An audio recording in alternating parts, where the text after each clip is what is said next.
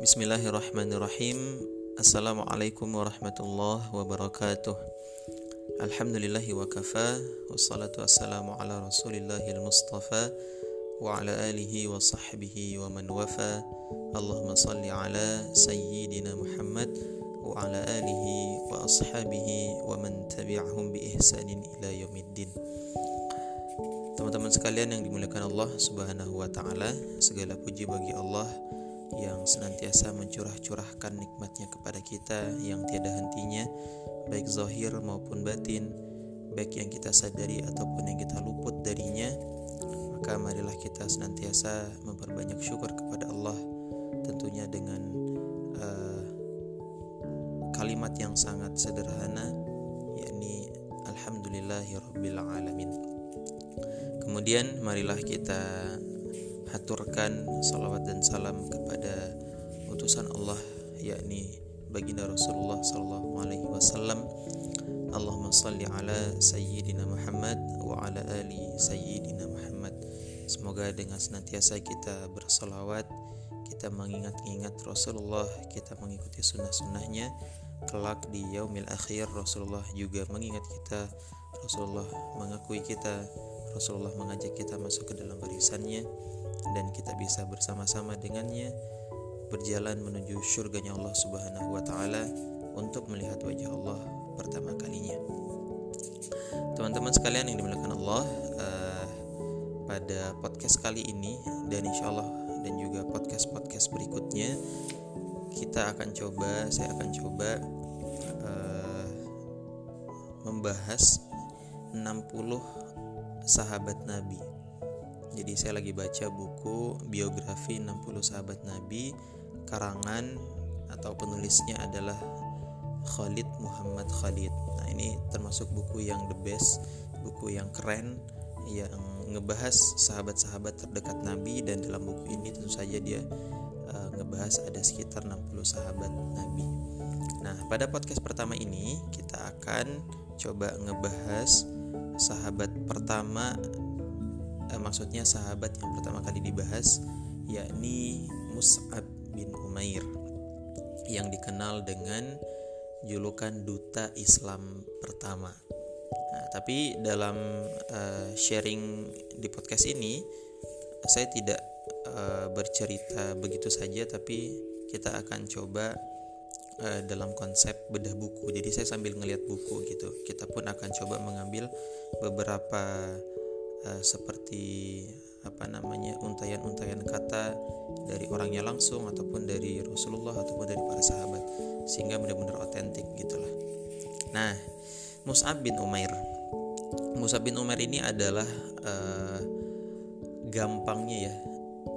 Kalau di zaman dulu itu di Mekah, dia ini adalah selebgramnya Mekah. Salah satu orang yang terkenal, salah satu orang yang terpandang, salah satu orang yang konon kabarnya uh, parfumnya itu bisa kecium dari jarak yang yang jauh gitu. Dan Musa bin Umar ini adalah sosok yang diidolakan banyak orang khususnya para wanita. Nah Musa bin Umar ini gimana sih cerita masuk Islamnya dia? Jadi uh, di masa itu ketika Rasulullah Shallallahu Alaihi Wasallam Muhammad Shallallahu Alaihi Wasallam saat itu jadi perhatian uh, masyarakat Mekah. Rasulullah di apa namanya digosipin sana sini di setiap sudut uh, kota Mekah di setiap sisi kota Mekah orang-orang membicarakan Muhammad Shallallahu Alaihi Wasallam. Sehingga Musa bin Umair akhirnya penasaran dan mencoba untuk mencari tahu langsung uh, Muhammad itu seperti apa sih? Ajarannya seperti apa sih? Nah momen Muhammad dibicarakan ini ini persis seperti apa yang sedang terjadi saat ini di uh, di Indonesia. Jadi kan uh, beberapa waktu yang lalu atau masih berlangsung sebenarnya uh, heboh dengan mural ya yang dibikin oleh rakyat Indonesia. Uh, mural mengkritik pemerintah macam-macam tuh. Nah, uh, apa namanya? Uh, masyarakat Indonesia bikin mural cuman kemudian akhirnya dihapus oleh aparat polisi ataupun satpol pp nah gara-gara dihapus ini justru uh, muralnya semakin viral muralnya semakin dikenal dan orang-orang jadi semakin tahu apa sih yang terjadi orang jadi semakin tahu oh ternyata ada mural yang dihapus. Oh ternyata ada mural yang isinya ini. Oh ternyata ada mural yang gambarnya ini. Sehingga justru ketika orang mencoba untuk menghapus mencoba untuk mengkaburkan dari dari masyarakat justru malah semakin terkenal. Ya kalau dalam dunia uh, sosial media ini disebut dengan efek Streisand ya efek Streisand jadi ketika sesuatu dicoba untuk dihapus malah justru sesuatu tersebut malah semakin viral malah semakin terkenal. Nah ini juga yang terjadi sama kepada uh, Rasulullah SAW orang-orang menceritakan uh, sebagian orang mencoba untuk membungkam sebagian orang mencoba untuk uh, menutup rapat-rapat info tentang Rasulullah ini. Tapi justru di waktu yang bersamaan uh, namanya Rasulullah semakin naik sehingga dibicarakan di setiap sudut ataupun di setiap sisi uh, masyarakat kota Mekah pada saat itu. Nah, kemudian inilah yang menyebabkan uh, Mus'ab bin Umair penasaran dan akhirnya mencoba langsung untuk mencari tahu apa yang diajarkan Rasulullah, uh, apa yang uh, Rasulullah bawa. Sehingga uh, di suatu senja diceritakan Mus'ab bin Umair ini uh, ibaratnya kayak kayak apa ya? diam-diam menghampiri Rasulullah karena Rasulullah dan para sahabat itu punya kebiasaan uh, mengkaji ayat-ayat Allah atau Rasulullah itu menyampaikan ayat-ayat Allah uh, di Mekah saat itu secara sembunyi-sembunyi di rumah Arqam bin uh, Abul Arqam ya di salah satu uh, apa gunung Marwah atau Safa ya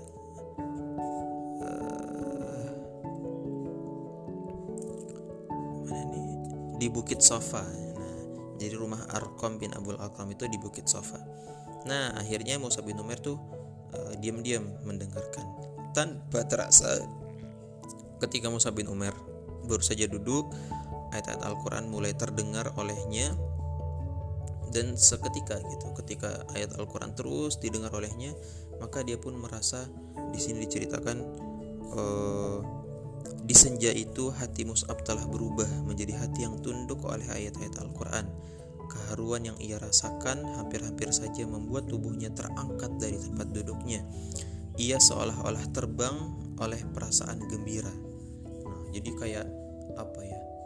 Eh, terkesima sampai nggak bisa ngapa-ngapain sampai mungkin sesak dadanya sampai uh, uh, apa saking kagumnya. Sehingga Rasulullah SAW mengulurkan tangannya yang penuh kasih sayang dan mengurut dada pemuda yang sedang bergejolak itu. Maka tiba-tiba hatinya berubah tenang dan damai bagai lautan yang dalam. Sehingga Musa bin Umar langsung masuk Islam ya. Uh, langsung masuk Islam dan dia terus semangat untuk kemudian belajar kepada Rasulullah SAW jadi ini adalah part di mana Musa bin Umar masuk Islam. Nah, kemudian berlanjut uh, Musa bin Umar ketika sudah masuk Islam ada satu sosok yang sangat uh, ia takuti uh, apa namanya untuk kemudian mengetahui masuknya Islamnya dia gitu. Jadi sosok yang ditakuti oleh Musa bin Umar adalah ibundanya sendiri yang bernama Khannas binti Malik. Di sini diceritakan Seandainya Mekah dengan segala patung, kemudian dengan tokoh-tokoh terhormat dan padang pasirnya membentuk sebuah formasi yang mengepung dan memusuhinya, maka Mus'ab tidaklah menganggap semua itu menjadi musuh yang berat. Jadi biasa aja gitu. Kalaupun seandainya seluruh patung, seluruh tokoh-tokoh terhormat bahkan padang pasir mencoba untuk uh, membuat formasi gitu ya untuk mengepung dan menyerang Mus'ab maka sungguh bagi bagi Mus'ab bin Umair itu bukanlah musuh yang berat. Tapi bagi dia musuh yang berat saat itu adalah ibunya ya. Karena khawatir kalau ibunya sampai tahu. Karena ibunya pasti bisa marah banget. Uh, dia nggak tahu lah apa yang terjadi sama dirinya kalau ibunya tahu uh, tentang masuknya tentang dirinya yang masuk Islam. Nah, kemudian uh, Musa bin Umar tetap diam-diam mempelajari Islam kepada Rasulullah secara diam-diam, tetapi uh, di sini di, di, dibilang disampaikan hanya saja di Mekah tiada rahasia yang tersembunyi. Mata dan telinga orang-orang Quraisy ada di setiap tempat mengikuti setiap langkah dan menyusuri setiap jejak. Nah, Usman bin Tolhah ibaratnya ini kayak apa ya? Mungkin mata-mata ibunya Khanas binti Malik ini melihat Mus'ab ketika memasuki rumah Arqam bin Abil Arqam secara diam-diam. Jadi dia ngelihat Mus'ab bin Umar tuh diam-diam masuk ke rumah Arqam bin Abil Arqam.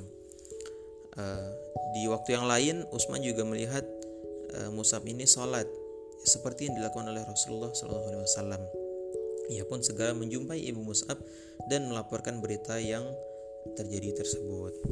Nah, maka singkat cerita Mus'ab berada di hadapan ibunya serta para pembesar Mekah yang berkumpul di rumahnya.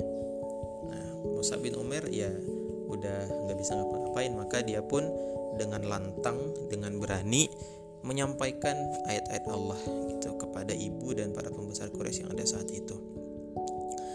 Eh, di sini ceritakan ketika sang ibu mau membungkam mulut putranya atau mau menampar, tiba-tiba tangan ibunya loyo, nggak sanggup nampar anaknya. Maka ini juga ada pelajaran penting.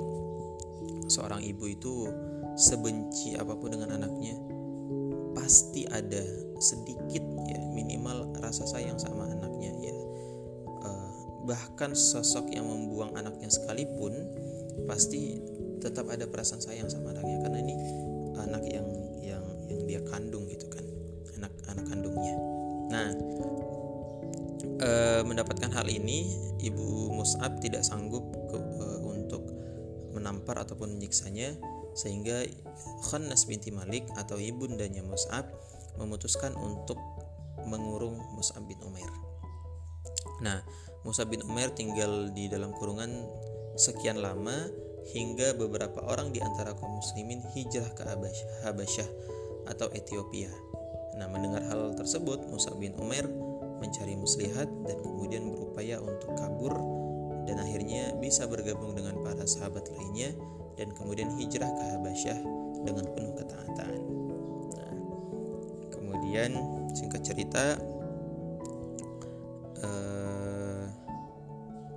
nah ada di satu momen nih di mana suatu hari ia muncul di hadapan beberapa kaum muslimin yang sedang duduk di sekeliling Rasulullah SAW.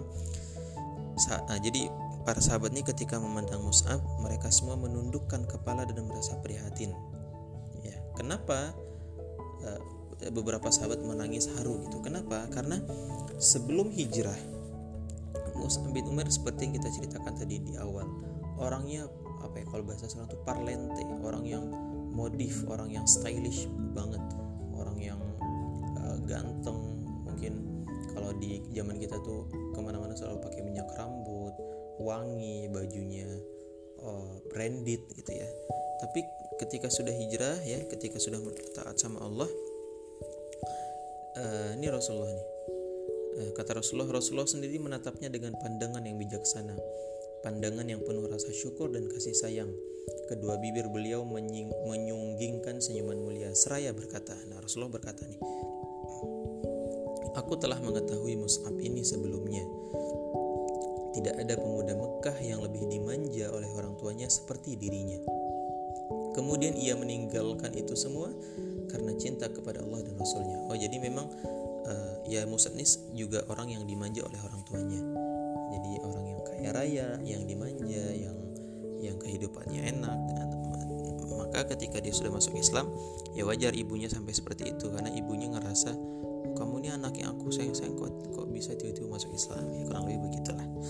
Nah uh, sejak ibunya merasa putus asa untuk mengembalikan Mus'ab kepada agama yang lama maka segala fasilitas yang ibunda Mus'ab kasih ke Mus'ab seketika diputus ya, yang Khannas binti Malik berikan kepada Mus'ab semuanya diputus. Bahkan ibunya tidak sudi memberikan uh, Mus'ab bin Umar makanan karena telah uh, mengingkari berhala gitu menurut ibunya. Sehingga ya udah akhirnya Mus'ab yang dulunya uh, selebgram ya sekarang hanya jadi orang biasa. Bahkan pakaiannya tuh sangat biasa makanannya pun juga sangat terbatas. Tapi Mus'ab dengan segala hal yang sedang yang sudah dirasakan dia justru merasakan nikmat yang tidak tara nikmat yang mengalahkan uh, mengalahkan posisi dia dulu sebelum hijrah. Jadi bukanlah sesuatu yang dia sesalkan juga gitu sesuatu yang Mus'ab syukuri justru sesuatu yang uh, yang yang yang apa ya sesuatu yang uh, tidak pernah ia sesali yang sesuatu yang uh, dia syukuri banget lah gitu nah kemudian nih ada satu momen di mana ibunda Mus'ab mengusir Usma, eh, mengusir Mus'ab. Ibundanya berkata, "Pergilah sesuka hatimu, aku bukan ibumu lagi." Nah, kemudian Mus'ab menghampiri ibunya seraya berkata, "Wahai bunda, saya ingin menyampaikan nasihat kepada bunda dan Ananda merasa kasihan kepada bunda. Saksikanlah bahwa tiada ilah atau tiada Tuhan yang berhak disembah selain Allah." Dan Muhammad adalah hamba dan utusannya. Nah, ini juga menarik nih teman-teman. Jadi ketika Mus'ab bin Umar sudah masuk Islam, tidak semerta-merta membuat dia menjadi jahat sama ibunya. Jangankan jahat fisik, jahat dari lisan saja itu tidak ada gitu. Justru dia semakin uh, baik lisannya, baik kata-katanya kepada orang tuanya.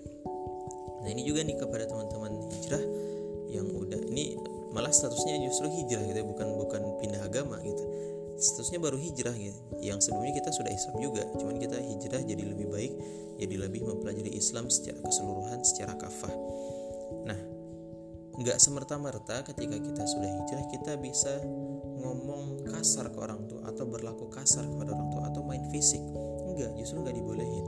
Musab mengajarkan kita ketika kita sudah hijrah dari minal zulumati ila nur dari zulumat kepada cahaya dari kegelapan kepada cahaya maka kita justru malah semakin baik ke orang tua malah semakin baik tutur katanya malah semakin ahsan uh, budi pekerti kita. Sebagaimana yang dicontohkan Musa Musa berkata wahai bunda saya ingin menyampaikan nasihat kepada bunda. Jadi tidak diawali dengan menghardik tidak diawali dengan mencela justru diawali dengan uh, apa untayan kasih sayang gitu. Wahai bunda, saya ingin menyampaikan nasihat kepada bunda dan Ananda. Jadi tetap di awal uh, berkata yang baik gitu ya.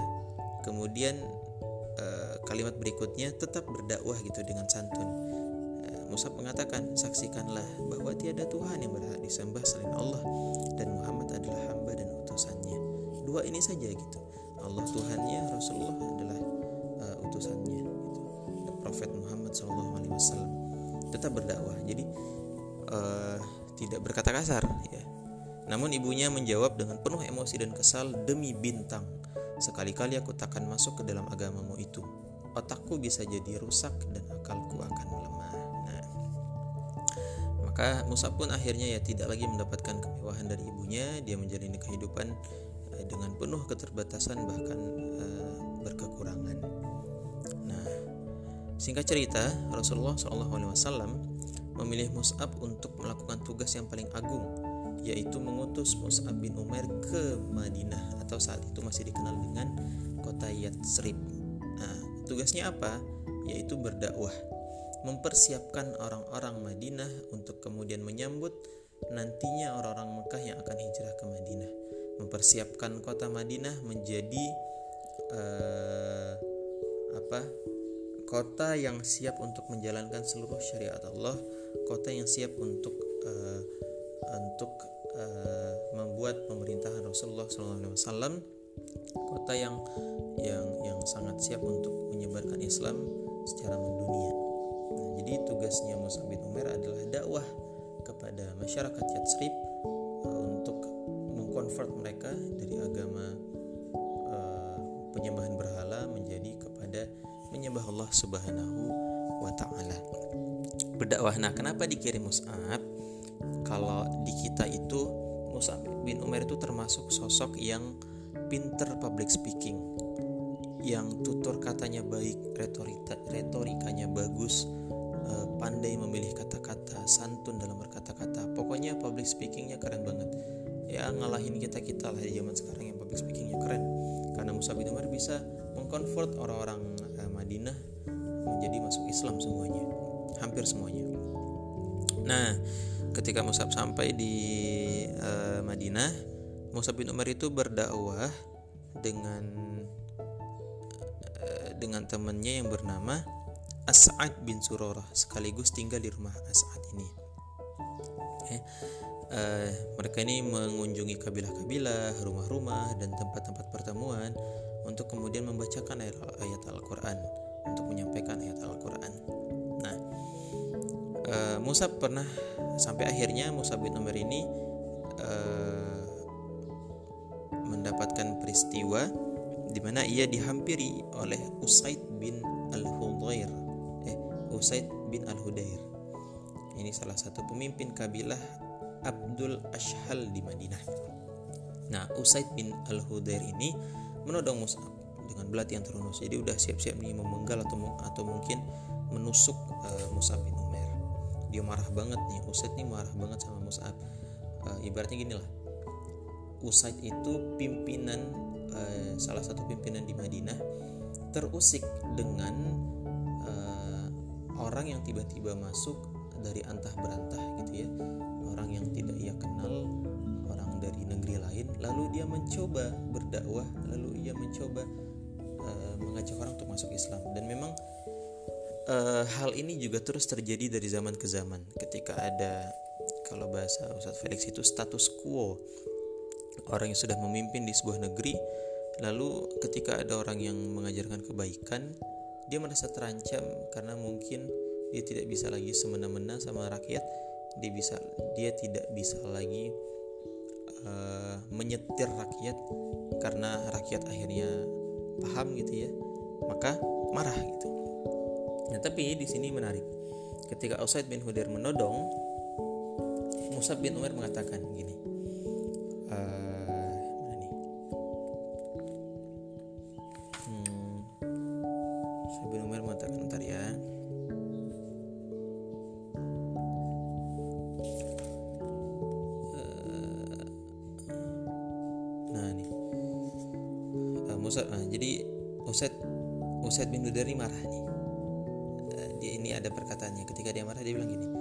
maksud kalian datang ke kampung kami? Apakah kalian hendak membodohi orang-orang yang lemah di antara kami?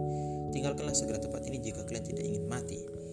Nah, tapi Musab santai. Ini tadi kenapa Rasulullah mengutusnya karena pintar dalam sisi uh, public speaking, jago gitu berretorika. Jadi ketika dihadapkan dengan situasi yang tidak tidak apa tidak ideal sekalipun Musa bin Umar bisa mengatasi itu. Musa mengatakan begini, mengapa anda tidak duduk dan mendengarkan dulu? Seandainya anda menyukai, anda dapat menerimanya. Sebaliknya jika tidak, kami akan menghentikan apa yang anda benci. Maka Usaid akhirnya karena dia masih menggunakan akalnya tidak tidak apa ya didominasi oleh emosi maka dia melempar pedangnya kemudian oke okay, kalau gitu aku akan dengar sama yang terjadi seperti Musa bin Umar ketika mendengarkan Rasulullah begitu juga yang terjadi dengan Usaid bin Hudair ketika dia mendengar satu persatu lantunan ayat Al-Quran yang disampaikan oleh Musa bin Umar maka dia pun dengan seketika uh, terkesima dengan dengan ayat-ayat Al-Quran dan akhirnya masuk Islam nah lalu si Usaid tanya Oke oke oke, aku yakin ini adalah perkataan Tuhan. Ini uh, benar-benar Al-Quran adalah kitab yang paling benar gitu. Gini deh, aku mau masuk Islam sekarang juga. Gimana caranya? Kemudian Mus'ab mengatakan, e, kalau gitu kamu mandi dulu lah. Kamu sucikan badan kamu dulu. Kemudian jika cerita Usaid bin Hudair mandi, uh, dia kemudian kemudian kembali lagi dengan kondisi yang bahkan rambutnya masih basah. Uh, kemudian akhirnya bersyahadat di hadapan orang-orang banyak akhirnya masuk Islam nah ini karena dia salah satu pimpinan maka eh, bentar. Eh, mana nih? Nah kan karena dia pimpinan nih akhirnya berita dia masuk Islam tuh cepat tersebar. Kemudian disusul oleh pimpinan-pimpinan Madinah lainnya. Salah, uh, salah duanya adalah Sa'ad bin Mu'az kemudian Sa'ad bin Ubadah. Nah, ini tiga orang nih, tiga orang pimpinan Madinah yang kemudian uh, pimpinan Yatsrib yang kemudian masuk Islam. Yang pertama uh, Usaid bin Hudair, kemudian Sa'ad bin Mu'ad, yang ketiga Sa'ad bin Ubadah. Nah, memang uh, apa ya? Udah jadi sebuah sebuah term atau sebuah uh, apa namanya kewajaran ketika para pimpinan masuk maka pengikut itu gampang untuk masuk maka emang keren nih Musa bin Umar uh, langsung nembak ke uh, pimpinan ya karena ketika pimpinan udah ikut pengikutnya pun akan mudah ngikut maka ada perkataan di sini jika Usaid bin Al-Hudair, Sa'ad bin Ubadah, dan Sa'ad bin Mu'az telah masuk Islam, apalagi yang kita tunggu, kata pengikut-pengikutnya. Ayolah kita pergi kepada Mus'ab dan beriman bersamanya, kata orang. Kebenaran itu terpancar dari celahnya. Jadi langsung cepat, nah, seketika semuanya convert, hampir semuanya convert ke dalam Islam. Nah, hari berganti hari, tahun demi tahun terus berjalan hingga tiba uh, waktu Rasulullah SAW bersama para sahabat beliau hijrah ke Madinah. Jadi ketika semua sudah Islam nih di Madinah sudah siap menyambut Rasulullah dan mereka sudah siap membayar Rasulullah, siap untuk ngikutin Rasulullah sebagai pemimpin, sebagai Rasul mereka. Pokoknya siaplah untuk ngikutin semua syariat Rasulullah. Maka akhirnya Rasulullah hijrah ke Madinah dan berdirilah uh, kepemimpinan kepemimpinan Islam pertama yang dipimpin langsung oleh Rasulullah Wasallam. Nah, uh, kemudian terjadi perang Badar, kemudian kalah ya kaum kafir Quraisy di perang Badar kemudian terjadi lagi perang Uhud nah di sini di perang Uhud uh, kita bisa sama-sama tahu umat muslim kaum muslimin itu lengah para pemanah itu tergoda dengan harta sehingga mereka turun dari pos-pos mereka turun dari bukit sehingga akhirnya uh, pihak musuh memiliki celah untuk kemudian menyerang balik dan akhirnya memang tersudutkan posisi kaum muslimin saat itu. Nah, uh, musuh uh, kaum kafir Quraisy ketika melihat kondisi kaum muslimin terpojok, mereka juga melihat posisi Rasulullah ini sangat mudah untuk dibunuh, sehingga mereka uh, berbondong-bondong untuk kemudian menuju kepada Rasulullah untuk membunuh Rasulullah Shallallahu Alaihi Wasallam. Nah, karena melihat hal ini banyak sahabat yang kemudian melindungi Rasulullah termasuk Mus'ab bin Umair. Nah, jadi Mus'ab bin Umair ini adalah sosok yang dipercayakan Rasulullah untuk memegang panjinya Rasulullah. Ya, panji yang seperti kita tahu yang bertuliskan la ilaha illallah Muhammad Rasulullah. Uh, panji Roya ada panji Al-Liwa ya yang berwarna hitam dan yang berwarna putih. Uh, Musa bin Umar memegang panji Rasulullah dan e, ketika Rasulullah hendak dibunuh maka Musa bin Umar berusaha untuk melindungi Rasulullah. Nah dalam e, proses atau dalam scene melindungi Rasulullah ini Musa bin Umar berupaya semaksimal mungkin untuk menghadang musuh untuk kemudian sampai kepada Rasulullah. Sampai akhirnya tangan Mus'ab bin Umair uh, terpotong ya, atau putus yang sebelah kanan. Ditebas tangannya hingga tangan kanannya putus nah ketika tangannya putus atau ditebas Musa mengatakan Muhammad itu tiada lain hanyalah seorang utusan yang sebelumnya telah didahului oleh beberapa utusan. Nah kemudian dipindahkan panjinya ke tangan kiri. Kemudian ditebas lagi tangan kirinya maka putuslah tangan kirinya. Dia pun mengatakan kembali Muhammad itu tiada lain hanyalah seorang utusan dan sebelumnya telah didahului oleh beberapa utusan. Uh, musuh kemudian menyerangnya kembali dengan tombak dan menusukkannya. Uh, ini nggak tahu menusuknya ke mana, mungkin ke ke dadanya atau ke punggungnya hingga Musa bin Umar. Jadi ketika jadi gini, Musa bin Umar megang panji dengan tangan kanan, kemudian diputus, dipindah ke tangan kiri. Ketika tangan kiri dipotong, diputus, maka dia memegang panji dengan pangkal lengannya kan udah putus kan dipegang tuh di, ditempelin ke dadanya kemudian ditombak. Kemudian akhirnya Nabi Umar gugur. Kemudian wafat di dalam uh, perang Uhud. Nah ketika dia terus diputus ataupun ditombak dia tetap mengatakan Muhammad itu tiada lain hanyalah seorang utusan dan sebelumnya telah didahului oleh beberapa utusan. Nah, setelah peperangan sengit perang Uhud, uh, singkat cerita peperangan usai, uh, kaum muslimin kalau bahasanya Ustaz Tanan Atak itu bukan kalah tapi 2-1 gitu posisinya. Jadi udah sempat menang kemudian uh, kalah kemudian menyerang balik lagi gitu. Nah, tapi boleh juga kalau kita bilang umat muslim kalah sehingga banyak sahabat yang akhirnya uh, wafat. Nah, salah satunya Musa bin Umar. Nah, ada menarik nih Musa bin Umar uh, wafat ya kondisinya itu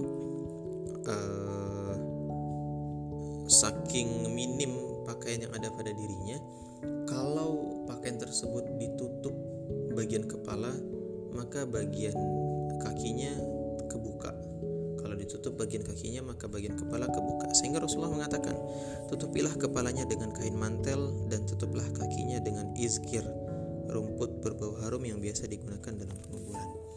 Maka Rasulullah sangat sedih dengan kematian uh, Musa bin Umar. Di sisi di waktu yang bersamaan di perang Uhud ini uh, pamannya Rasulullah Hamzah juga wafat gitu. Nah, Rasulullah sangat sedih kemudian berdiri di hadapan jasad Musa bin Umar dengan pandangan mata yang penuh dengan cahaya, kesetiaan dan kasih sayang. Rasulullah membacakan surah Al-Ahzab ayat 23 dan di antara orang-orang mukmin itu ada orang-orang yang menepati apa yang telah mereka janjikan kepada Allah.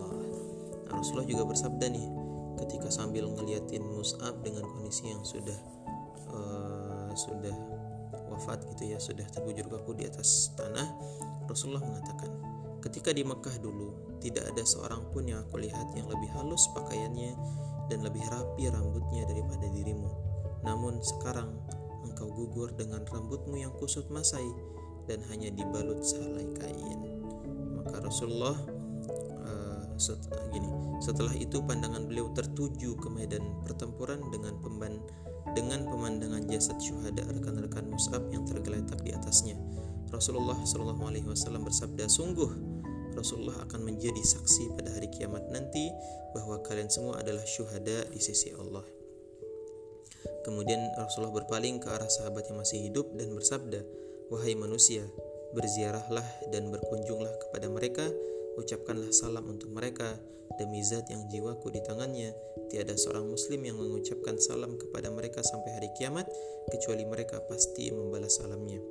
Semoga keselamatan dilimpahkan kepadamu wahai Mus'ab Semoga keselamatan dilimpahkan kepada kalian wahai para syuhada Semoga keselamatan, kerahmatan, dan keberkahan dilimpahkan kepada kalian semua. Jadi masya Allah nih ya teman-teman, Musa bin Umar uh, sosok yang meninggalkan kehidupannya yang mewah demi menuju kepada Allah dan Rasulnya. Sosok yang uh, sangat akhirnya setia kepada Rasulullah, sosok yang benar-benar menggunakan akalnya untuk kemudian menerima Islam. Karena kalau kita mau jujur dengan akal kita, tanpa ada men, uh, mencampurkan perasaan di dalamnya jadi jujur dengan akal kita dan mendengarkan Islam dengan seksama mendengarkan Islam dengan baik mendengarkan uh, pemaparan Islam maka saya yakin uh, setiap manusia itu tidak bisa dibohongi akalnya bahwa Islam adalah agama yang paling benar. Islam adalah agama yang yang yang diridhai oleh Allah Subhanahu wa taala. Sehingga itu yang dilakukan oleh Musa bin Umar dia akhirnya jujur dengan akalnya dengan dirinya dan kemudian memeluk Islam dengan taat hingga kemudian diamanahkan Rasulullah menjadi duta duta Islam pertama yang yang terjun ke Madinah yang kemudian mengajak orang untuk masuk Islam dengan sangat banyak. Kemudian uh, gugur di medan perang yaitu perang Uhud dengan gigihnya tetap melindungi Rasulullah SAW dan semoga kita bisa belajar dari Musa bin Umair ketika kita sudah memeluk Islam, ketika kita sudah mendakwahkan Islam, maka ada konsekuensi, ada kemungkinan-kemungkinan yang salah satu kemungkinan tersebut adalah kita mungkin hidupnya tidak seenak uh, sebelum kita hijrah. Tapi yakinlah memang uh, secara zahir kita mungkin terlihat miskin atau mungkin kita terlihat uh, tidak berdaya tapi jauh di lubuk hati yang paling dalam kita merasakan kebahagiaan yang tiada tara dan ini akan dirasakan oleh orang-orang yang memang sudah sungguh-sungguh hatinya yang yang akan dirasakan oleh orang-orang yang sudah benar-benar bermunajat yang benar-benar sudah meyakini Allah dan Rasul uh, meyakini Allah sebagai Tuhan dan meyakini Rasulullah Shallallahu Alaihi Wasallam sebagai utusannya Allah Subhanahu wa Taala. Maka uh, semoga kita bisa mengambil pelajaran yang banyak dari kisah Musa bin Umar bagaimana keteguhannya bagaimana keikhlasannya bagaimana perjuangannya dan bagaimana baik akhlaknya kepada ibundanya yakni Khannas binti Malik. Itu saja mungkin teman-teman yang uh, dimuliakan Allah semoga 35 menit atau 36 menit ngebahas sahabat pertama ini ya ini uh, Musa bin Umar bisa bermanfaat untuk kita semua. Uh, kalau bermanfaat silahkan di share kepada teman-teman yang lain. Uh, dan selayaknya ilmu bukan hanya dipahami bukan hanya dihafal tapi juga goal dari ilmu adalah diamalkan. Maka yuk pelan-pelan Bismillah kita mencoba mengamalkan mencoba meniru akhlak baik dari sahabat Rasulullah yang satu ini yakni Musa bin Umar duta Islam yang pertama. Wallahu a'lam bishawab semoga bermanfaat. Sampai ketemu di uh, podcast berikutnya ngebahas sahabat yang kedua dari 60 sahabat yang diceritakan oleh uh, Ustadz Khalid Muhammad Khalid di dalam bukunya yang berjudul Biografi 60 Sahabat Nabi. Itu saja. Uh, semoga manfaat. Assalamualaikum warahmatullahi wabarakatuh.